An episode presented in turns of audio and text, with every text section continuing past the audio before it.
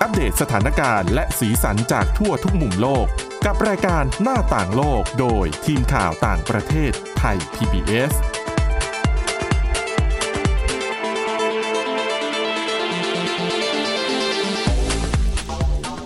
สวัสดีค่ะคุณผู้ฟัง ต้อนรับเข้าสู่รายการหน้าต่างโลกกันอีกครั้งค่ะ วันนี้นะคะเรามีเรื่องราวที่น่าสนใจเกี่ยวกับสุขภาพนะคะ อาจจะเป็นเรื่องที่คุณผู้ฟังหลายท่านนั้นทราบอยู่แล้วนะคะ แต่ว่าวันนี้เนี่ยมีหลายประเด็น ที่ดิฉันคิดว่าคุณผู้ฟังหลายท่านอาจจะยังนึกไม่ถึง ก็เลยสรุปรวบรวมมาเล่าให้ฟังกันนะคะสำหรับวันนี้ค่ะพบกับคุณจารุพรโอภาสรัฐแล้วก็ดิฉันสวรักษ์จากวิวัฒนาคุณค่ะ สวัสดีค่ะ ก็วันนี้นะคะ คุณจารุพรเตรียมเรื่องราวเกี่ยวกับสุขภาพนะคะ ก็คือคำแนะนำว่าให้คนเราเนี่ยพยายามลุกขึ้นเดิน 5 นาทีทุกๆ ครึ่งชั่วโมง อืม นะคะ เพื่อที่จะเอ่อไม่ทำให้ร่างกายมันอยู่นิ่งเกินไป ค่ะ แล้วมันจะเป็นผลดีต่อร่างกาย แต่ว่าจะดีมากน้อยแค่ไหนเดี๋ยวมาติดตามฟังกัน ค่ะ แต่ว่าเรื่องแรกนะคะ อันเนี้ยน่าสนใจนะคะ เป็นเรื่องราวเกี่ยวกับเรื่องของการสวมหน้ากากอนามัยในเกาหลีใต้ อืม เมื่อช่วงปลายเดือนมกราคมที่ผ่านมาค่ะ รัฐบาลเกาหลีใต้เนี่ยก็ได้ออกประกาศอย่างเป็นทางการนะคะว่า ยกเลิกการบังคับสวมหน้ากากอนามัยในอาคาร ก็คือ หมายความว่าไม่จำเป็นต้องสวมหน้ากากอนามัยแล้ว แต่ถ้าจะสวมก็ได้ไม่ไม่ผิดกติกา แต่ไม่มีการบังคับ ค่ะ นะคะ แต่ว่ายกเว้นในสถานพยาบาลเอ่อในระบบขนส่งมวลชน ค่ะ ขึ้นรถเมล์รถไฟใต้ดินบนดินอะไรแบบเนี้ยยังคงต้องสวมหน้ากากอนามัยอยู่นะคะ ประมาณนี้ ค่ะ แต่ทีนี้ผลการสำรวจเนี่ยเขาพบว่า แม้ทางการจะไม่ได้ออกกฎบังคับแล้ว แต่พบว่าคนส่วนใหญ่ยังคงสวมหน้ากากอนามัยอยู่นะ อันนี้เฉพาะสำหรับในเกาหลีใต้ อืม นะคะ เดี๋ยวจะมาอธิบายเหตุผลให้ฟังกันนะคะแล้วเขาบอกว่าจริง ๆ แล้วเหตุผลที่คนหนุ่มสาวในเกาหลีใต้สวมหน้ากากอนามัยอยู่เนี่ย อืม ไม่ได้เกี่ยวกับเรื่องของกลัวการระบาดหรือว่าโรคติดเชื้อโรคอื่นๆนอกเหนือจากโควิด -19 เท่านั้นนะคะ มันมีเหตุผลอื่นด้วย อ้าว เดี๋ยวมาเล่าให้ฟังว่าเหตุผล ค่ะ คืออะไร แต่ว่าดิฉันเนี่ยอยากจะยกตัวอย่างกรณีของประเทศไทยก่อน อ๋อ ใช่ไหมเพราะอย่างไทยเราเนี่ยก็ยกเลิกไปแล้วนะ เราไม่ได้มี คือกลายเป็น บัง โร คับ คประจำถิ่นไปแล้ว อ่าใช่คือเราไม่ได้บังคับ จริงๆอย่างคุณผู้ฟังจะไปห้างสรรพสินค้า หรือจะไปเดินเที่ยวที่ไหนเนี่ยไม่ต้องสวมหน้ากากอนามัยก็ได้ไม่ผิดกฎ ใช่ค่ะ แต่ดิฉันสังเกตว่าส่วนใหญ่ก็ยังใส่อยู่ อืม ดิฉันว่าครึ่งครึ่งๆอะ ดิฉันว่าน่าจะเป็นเพราะว่ากลัวหลาย ๆ อย่าง อันดับแรกก็คือ ถา ถ้ามเกิด ตัว ว่า คุณจารุพรก่อน ทุกวันนี้คุณจารุพรเวลาไปในอาคารที่เป็นที่สาธารณะ ยังสวมหน้ากากอนามัยอยู่ไหม ยังสวมค่ะ เห แต่ ตุผ ก็ ลเพราะ อันดับแรกก็คือ สังคมเขายังใส่กันอยู่ อ๋อคนอื่นเขาใส่อยู่ เราไม่ใส่ ใช่ เราก็เขิน ใช่ค่ะ อันดับที่สองด้วยความเคยชินด้วยค่ะ ค่ะ อยู่มาเป็นอวัยวะส่วนที่ 34 ของร่างกายไปแล้ว อืม แล้วก็อันดับที่สามก็น่าจะเป็นเรื่องของก็ยังกังวล ค่ะ ว่าตัวเองจะยังแบบติดเชื้อ อืม โควิดสิบเก้าได้อย่างเงี้ยค่ะ อืม อืม อันนี้ก็อาจจะคล้ายๆดิฉันก็เหมือนกัน ค่ะ ดิฉันเนี่ยรู้สึกว่าไม่ค่อยสบายใจ ถ้าหากว่าไม่ใส่หน้ากากอนามัย แล้วเราไปอยู่ในที่ที่มันเป็นสถานที่ปิด อืม แล้วมีคนอยู่เยอะๆ ค่ะ ดิฉันก็ยังกังวลอยู่ว่าก็อาจจะมีคนที่เขาอาจจะติดโควิด แล้วเขาไม่รู้ตัวหรือ ค่ะ เขาไม่ได้สนใจว่าคนอื่นจะติดด้วยหรือเปล่า ใช่ ดิฉันก็เลยคิดว่าเราป้องกันตัวเองแหละดีที่สุด ถูกต้องค่ะ และอีกอย่างหนึ่งคือหน้ากากอนามัยที่ซื้อตุนไว้ยังใช้ไม่หมด แล้วตอนนี้ก็คือ ราคาหาซื้อได้เข้าใจเลยค่ะ มีอยู่ นึกออก ช่วงหนึ่ง ไหม ที่บ้านดิฉันก็คือเต็มเต็ม ตุน สต็อกค่ะ แล้วตอนนั้นซื้อแพงด้วยนะ ถูกต้อง ใช่ไหมครับอันนั้นก็น่าดิฉันเชื่อว่าก็คงจะคุณผู้ฟังหลาย ๆ ท่านก็น่าจะมีเหตุผลในลักษณะคล้าย ๆ กันว่าทำไมยังสวมหน้ากากอนามัยอยู่ก็ประมาณนี้นะคะ แต่ทีนี้ในเกาหลีใต้เนี่ยมันเป็นเทรนด์เลยนะ มันเป็นกระแสเลยนะ ที่ว่าทำไมคนหนุ่มสาวเกาหลีใต้ยังคงสวมหน้ากากอนามัยอยู่อะเหตุผลอาจจะเหมือนที่เราสองคนเพิ่งเล่าไป ค่ะ แต่เขาบอกว่ามันมีอีกเหตุผลหนึ่งแล้วก็เป็นที่พูดถึงกันมากในตอนนี้นะคะ เขาบอกว่าบางคนเนี่ย ตอนสวมหน้ากากอนามัยอ่ะดูแล้วเนี่ย หน้าตาดีกว่า ตอนถอดหน้ากากอนามัย ดิฉันว่า แล้วน่าจะเป็นเรื่องของแฟชั่นแล้วก็หน้าตานี่เอง ไม่แต่ดิฉันเชื่อนะ อ่ะอันนี้ดิฉันก็เชื่อ ดิ ค่ะ ฉันรู้สึกว่าคนบางคนอ่ะ สวมหน้ากากอนามัยแล้วปิดไปครึ่งหน้าดูดีกว่า ดูมีอะไรน่าค้นหา หรือว่าบางที เฉพาะเวลาครึ่งใบหน้าเนี่ยทำให้เราจินตนาการว่าเขาต้องเป็นแบบนี้ ใช่ เออ ก็ดิฉันเคยเห็นหลายคนบอกอู้เห็นตอนตอนแรกที่เจอหน้าก็อืมใส่หน้ากากอนามัยอู้ดูดีนะ อืม อ่ะแต่พออยู่ไปอยู่มาสักพักพอถอดหน้ากาก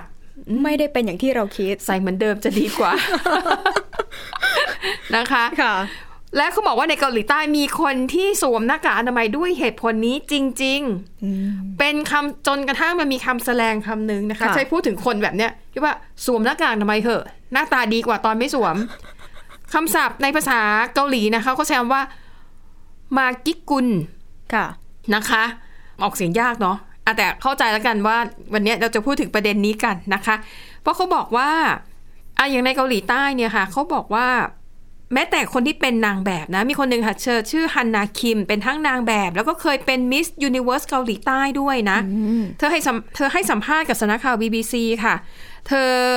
บอกว่าเธอเนี่ยไม่มั่นใจเลยขนาดเธอเป็นนางงามนะ ค่ะ เธอรู้สึกว่าตอนที่เธอสวมหน้ากากอนามัยอ่ะเธอมีความมั่นใจมากกว่า แล้วก็รู้สึกว่าตัวเองดูดีกว่านะคะ เธอบอกว่าเวลาช่วงก่อนหน้าเนี้ยคนส่วนใหญ่ก็จะโพสต์หน้าตัวเองที่ยังคงสวมหน้ากากอนามัยนะคะ คุณฮันนาคิมก็บอกว่าเธอก็ทำแบบนี้แหละ แล้วก็ปรากฏว่าก็มีชายหนุ่มนะคะ มาขอเธออ่ะมาคบเป็นแฟนแล้วก็เออ ค่ะ เนี่ยไปเดทด้วยกันไหมไปทำความรู้จักอะไรกันหน่อยนะคะ แล้วก็ผู้ชายคนนั้นก็สวมหน้ากากอนามัยเหมือนกัน อ่า อ่ะก็ตอนคุยกันก็อืมดูดูท่าทางเหมือนจะดีนะ ค่ะ แต่ปรากฏว่าหลังจากที่คุณฮันนาเนี่ยเห็นหน้าของผู้ชายตอนที่ถอดหน้ากากอนามัยออกมาหมดแล้วเนี่ยเธอก็คิดว่ามันไม่ค่อยตรงปกเท่าไหร่ไม่ค่อยตรงกับสิ่งที่เธอคาดหวังไว้ อ่า เข้าใจได้ นะคะ ค่ะ เธอก็เลยอ่ะปฏิเสธไปแล้วเธอก็รู้สึกว่าเออมันก็ทำให้พูดลำบากเหมือนกันเนาะ อืม อ่ะบอกผู้ชายอาจจะคิดว่าเอ้าทำไมก่อนหน้านี้ก็ยังคุยกันได้ดูเหมือนจะดี ค่ะ แต่พอทำไมแบบเห็นหน้ากันเต็มๆแล้ว หุ้ยถึงปฏิเสธนะคะ เช่นเดียวกันคุณฮันนาเธอก็บอกเอง เธอเองก็รู้สึกกับตัวเองอย่างนั้นเหมือนกัน ไม่ได้มีความมั่นใจนะเออ อ๋อ นะคะ แน่นอนนะคะคุณฮันนาก็บอกตัวเธอเองเนี่ยก็ยังคงสวมหน้ากากอนามัยอยู่ เพื่อความมั่นใจ อ่ะด้วยเหตุผลเรื่องของรูปลักษณ์ภายนอก ค่ะ นะคะ แล้วเขาบอกว่าอ่ะจากการไปสอดส่องดูในสื่อสังคมออนไลน์นะคะ เขาพบว่ามีเด็กหนุ่มสาวเกาหลีใต้ โดยเฉพาะอย่างยิ่งเด็กเรียนเด็กนักเรียนในระดับมัธยมศึกษาหลายคนเนี่ย คือไม่มีความมั่นใจเลยถ้าหากว่าต้องถอดหน้ากากอนามัย โห รายงานข่าวเนี่ยบอกว่า เด็กนักเรียนบางคนไม่ยอมทานข้าวเที่ยง ในโรงอาหารหรือไปทานข้าวเที่ยงกับเพื่อนๆ เพราะไม่อยากถอดหน้ากากอนามัย โห นะคะ แล้วก็เขาบอกว่าเนื่องเนื่องจากว่าในช่วงเวลาเกือบเกือบสามปีที่ผ่านมา คือหลายคนสวมหน้ากากอนามัยจนมันเป็นส่วนหนึ่งของชีวิตไปแล้วอะมันมีความคุ้นเคยแล้วก็มันมีความมั่นใจกับลูกรักแบบเนี้ย ค่ะ ดังนั้นนี่เป็นเหตุผลหนึ่งนะคะ ที่เขายังคงสวมหน้ากากอนามัยกันอยู่ค่ะ เรื่องนี้เนี่ยนะคะมันยังลามไปถึงเรื่องของแอปพลิเคชันหาคู่ทั้งหลาย ซึ่งสมัยนี้ก็ถือว่าเป็นเรื่องปกติ อืม หลาย ๆ แอปพลิเคชันนะคะ ออกกฎค่ะ ห้ามคนที่เข้ามาใช้งานเนี่ย ถ่ายภาพตัวเองที่ยังสวมหน้ากากอนามัยอยู่ อ๋อ เพราะว่าในโปรไฟล์แต่ละคนเนี่ยก็ต้องถ่ายรูปภาพของตัวเองทำกิจกรรมหรือทำนู่นทำนี่ ค่ะ บางคนหุ่นดีก็อาจจะถ่ายภาพตัวเอง ชมพูนิดหน่อย เออ ถ่ายให้เห็นรูปร่างสัดส่วนอะไรอย่างเงี้ยนะคะ ค่ะ แต่เขาบอกว่าในช่วงโควิดที่ผ่านมาเนี่ยก็มีหลายคนใช้วิธีถ่ายหน้าตัวเองตอนที่สวมหน้ากากอนามัย อืม ไม่พอบางคนสวมแว่นดำ โอ้โห เท่ากับปิดไปเกือบทั้งหน้านะคะ ปรากฏว่ามีการร้องเรียนนะคะ จากผู้ใช้งานแอปพลิเคชันหาคู่เหล่านี้ บอกว่าคนที่ถ่ายภาพไอ้แบบเนี้ยสวมทั้งแว่นตาสวมทั้งหน้ากากอนามัยเนี่ยมันเหมือนเป็นการหลอกลวงอะ อ่ะ เหมือนลวงทำให้ ดิฉัน คน ก็รู้สึกอย่างนั้นเหมือนกัน อ่ะฮะนะคะเขาบอกว่ามันรู้สึกไม่ดีเหมือนกับว่าไม่ไม่ยอมเปิดเผยใบหน้าที่แท้จริง ค่ะ แล้วก็มันมองไม่ออกอะว่าหน้าตารูปร่างหน้าตาจริง ๆ มันเป็นยังไงอะนะคะ อืม อืมหลาย ๆ แอปก็เลยออกกฎค่ะ ห้ามสวมหน้ากากอนามัยแล้วนะ จาก ค่ะ นี้ไปถ้าถ่ายก็ต้องคือถ่ายให้เห็นหน้าเต็มๆ อย่าง แว่น น้อยสักหนึ่งรูปเนาะ อ่าแว่นดำนี่ยังยังอนุญาตอยู่นะ ค่ะ แต่ถ้าหน้ากากอนามัยเนี่ยเขาไม่ให้แล้ว อืม นะคะอ่าดังนั้นถ้าคิดจะหาคนคุยด้วย ก็ต้องแบบเปิดเผยใบหน้าที่แท้จริง โดยเฉพาะในโลกออนไลน์อย่างเงี้ยค่ะ ใน ค่ะ เมื่อเราไม่เคยเห็นตัวจริงกันอย่างน้อย ขอเห็นรูป อืม แล้วก็ค่อยมาศึกษาพฤติกรรมกันทีหลังอย่างน้อยก็ได้ แต่นี่คือแบบปิดมาหมดเลยเดาไม่ถูกนะคะ ถูกต้องนะคะ ทีนี้สิ่งที่มันย้อนแย้งก็คือ คุณจารุพรน่าจะจำได้ก่อนหน้าเนี้ยช่วงที่หลาย ๆ ประเทศยังใช้มาตรการคุมเข้มอยู่ หลายประเทศเนี่ยมีการประท้วง เรียกร้องให้รัฐบาลยกเลิก ข้อบังคับให้ประชาชนสวมหน้ากากอนามัยในอาคาร ค่ะ เกาหลีใต้เองก็เป็นนะคะ ก็ก่อนหน้าเนี้ยก่อนที่รัฐบาลจะยกเลิกเนี่ยผลการสำรวจความคิดเห็นเนี่ยปรากฏว่า 3 ใน 4 ของผู้ตอบแบบสอบถาม ต้องการให้ยกเลิกการบังคับสวมหน้ากากอนามัย อืม นะคะ โดยให้เหตุผลว่าต้องการได้รับสิทธิในการหายใจกลับคืนมา อ๋อ แต่กลายเป็นว่าพอรัฐบาลยกเลิก คนกลับไม่ยอมยกเลิกเอง ก็ยังคงสวมหน้ากากอนามัยอยู่นะคะอ่ะอันนี้ก็เป็นเหตุผลของหนุ่มสาวชาวเกาหลีใต้ แล้วก็อีกเหตุผลหนึ่งนะคะเขาบอกว่าในช่วงหน้าหนาวค่ะ อากาศมันหนาวมาก บางคนเนี่ยสวมหน้ากากอนามัยเพื่อที่จะปกป้องใบหน้าไม่ให้สัมผัสกับความหนาวเย็นมากเกินไป อันนี้เข้าใจได้ อืม ดิฉันก็เคยไปตอนที่อากาศเย็นๆเหมือนกัน ค่ะ อต้องใส่เมื่ออย่างนั้นคือหายใจไม่ออกนะคะ และจมูก ใช่ เนี่ยเย็นมาก หายใจทีแล้วมันก็รู้สึกแส แส บบ เพราะว่ามัน ทรมานค่ะ มันจะหนาวแบบแห้งๆ ถูกต้องไหนจะปากแห้งอีกนะคะ อ่ะ อันนี้ก็เป็นเหตุผลในการ สวมหน้ากากอนามัยที่ไม่ได้เกี่ยวกับสุขภาพอนามัย อืม อย่างที่ฉันน่ะอีกเหตุผลหนึ่งคือบางทีขี้เกียจแต่งหน้า อ่ะดิฉันก็เป็นค่ะ เปลืองลิปสติก ลืมทาลิปสติกก็ขอใส่ไว้หน่อย บางทีก็แค่แบบลงกันแดด แล้วก็ลงแป้งไม่ให้หน้ามันจบ สวมหน้ากากอนามัยไปไหนต่อไหนได้เล ถู ย กต้องนอกจากจะช่วยป้องกันเราแล้วยังช่วย ค่ะ ป้องกันใบหน้าของเราไปกระทบกระเทือนจิตใจคนอื่นด้วยนะคะ ใช่นะคะอ่ะแล้วคุณผู้ฟังล่ะ มีเหตุผลอื่น ๆ อีกไหม อืม ที่ยังคงสวมหน้ากากอนามัย และเป็นเหตุผลที่ไม่ได้ไม่ได้อยู่ในที่พวกเราว่ามาทั้งหมด ค่ะ เล่าสู่กันฟังได้นะคะ ค่ะ ได้เออรู้ว่าคุณผู้ฟังมีความคิดเห็นยังไงกับเราบ้าง อืม นะแลกเปลี่ยนกันได้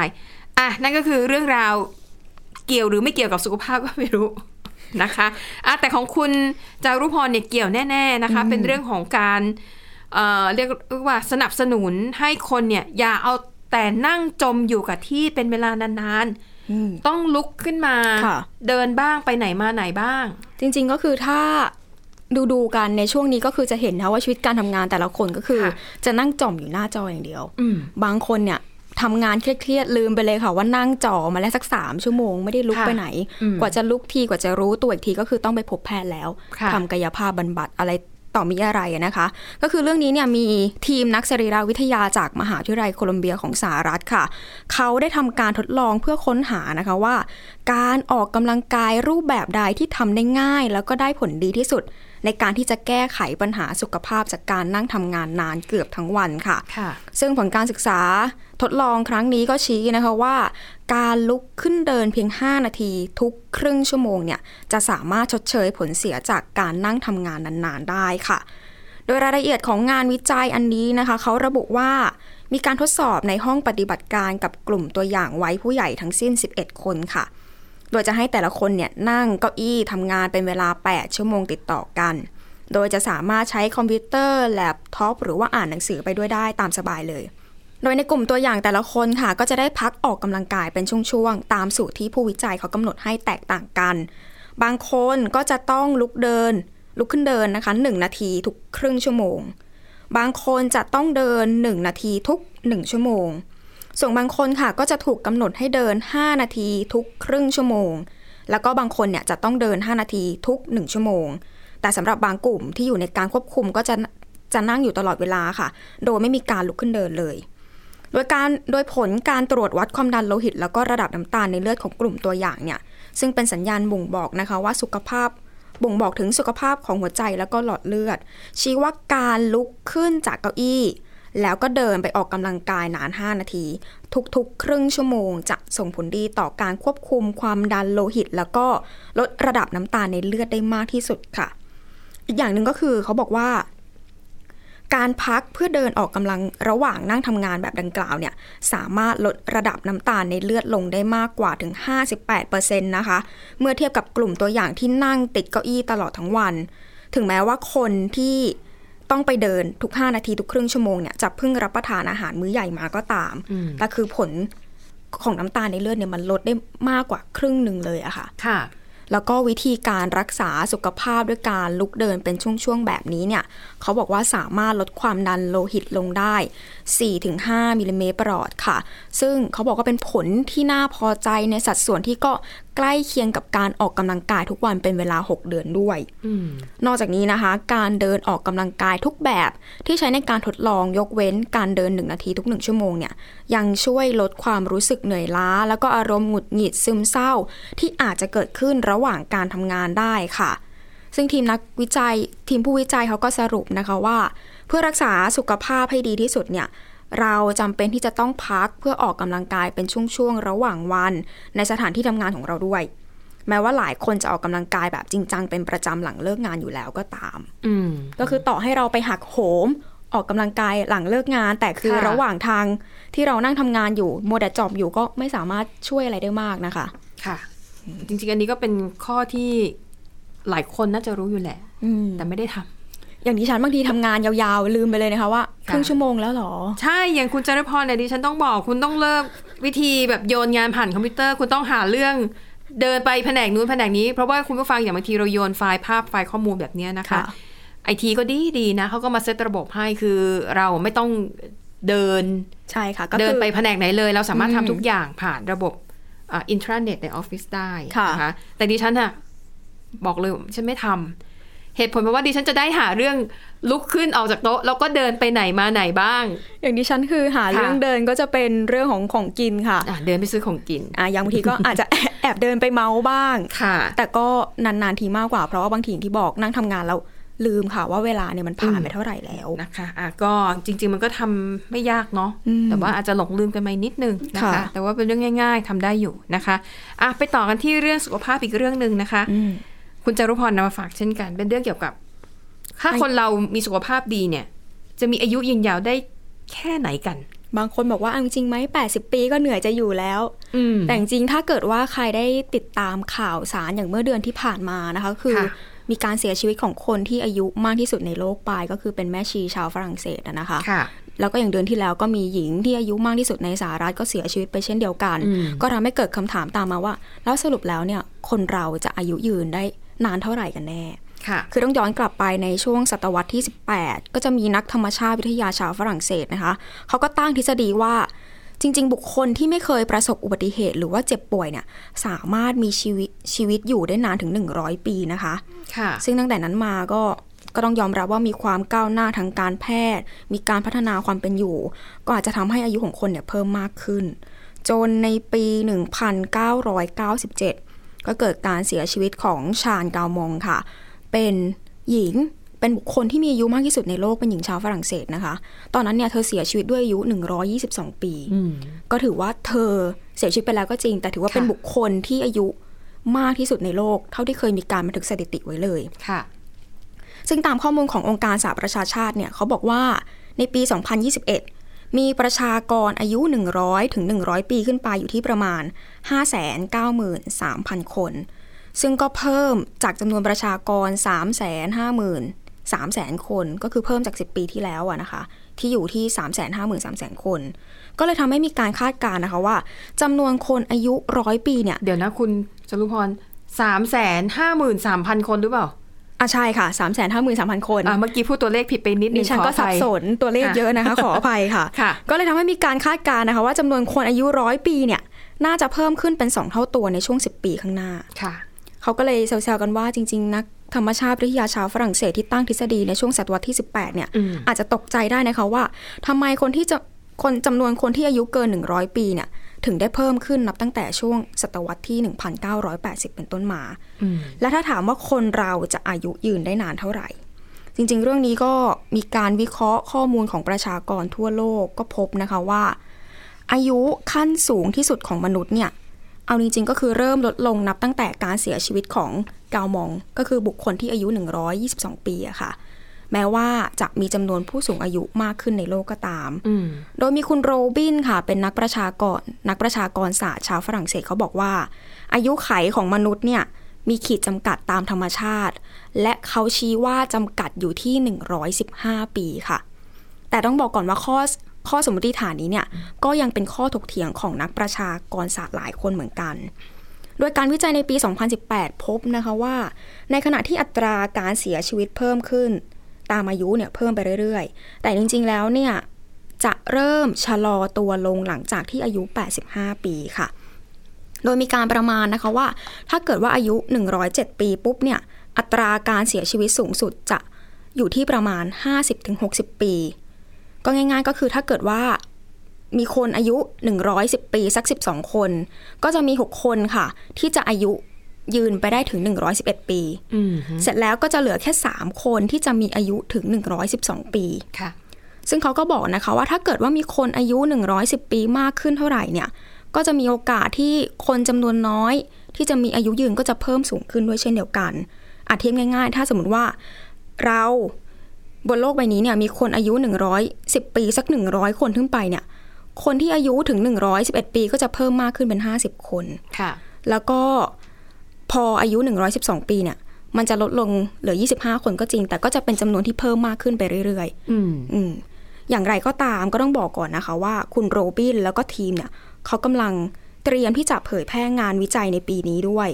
ซึ่งก็จะแสดงให้เห็นนะคะว่าอัตราการเสียชีวิตยังคงเพิ่มขึ้นอย่างต่อเนื่อง หลังจากอายุ 105 ปี ซึ่งจะทำให้กรอบระยะเวลาเนี่ยมันแคบลงในช่วงของอายุอะนะคะ แต่ก็มีนักประชากรศาสตร์จากสถาบันการศึกษาด้านประชากรศาสตร์ของฝรั่งเศสเขาก็บอกนะคะว่า ยังไม่มีคำตอบที่แน่ชัดสำหรับเรื่องอายุที่จะสามารถตีออกมาได้เลยนะคะ แม้ว่าอัตราการเสียชีวิตจะเพิ่มขึ้น แต่จำนวนคนที่อายุมากเนี่ย ก็ยังค่อนข้างน้อย เลยทำให้ยังไม่สามารถประมาณการได้อย่างแน่ชัดนั่นเอง ดังนั้นเขาบอกว่าอาจจะต้องรอให้คนที่มีอายุ 110 ปี มีจำนวนเพิ่มขึ้นก่อน อืม ถึงจะสามารถพิสูจน์ได้ ค่ะ และแน่นอนค่ะว่าความก้าวหน้าทางการแพทย์บางอย่างในอนาคตเนี่ยอาจจะทำให้ทุกอย่างที่เรารู้เกี่ยวกับความตายเนี่ยเปลี่ยนแปลงไปในไม่ช้า อืม สุดท้ายนี้ก็มีผู้เชี่ยวชาญด้านผู้สูงอายุที่เป็นคุณหมอชาวฝรั่งเศสเขาก็บอกนะคะว่า จริง ๆ การดัดแปลงทางพันธุกรรมเนี่ยอาจจะทำให้บางคนมีอายุยืนถึง 140ถึง150 ปีในอนาคตก็เป็นได้นะคะ อืม ค่ะ น่าสนใจอยู่เหมือนกัน แต่ก็ไม่แน่ใจว่า สุดท้ายแล้วคนเราเนี่ย ที่อายุยืนมากที่สุดในโลกจะไปสุดที่ตรงไหนนะคะ อย่าง ค่ะ ตอนนี้ก็คือคนที่อายุยืนมากที่สุดในโลกจะเป็นหญิงชาวสเปนค่ะ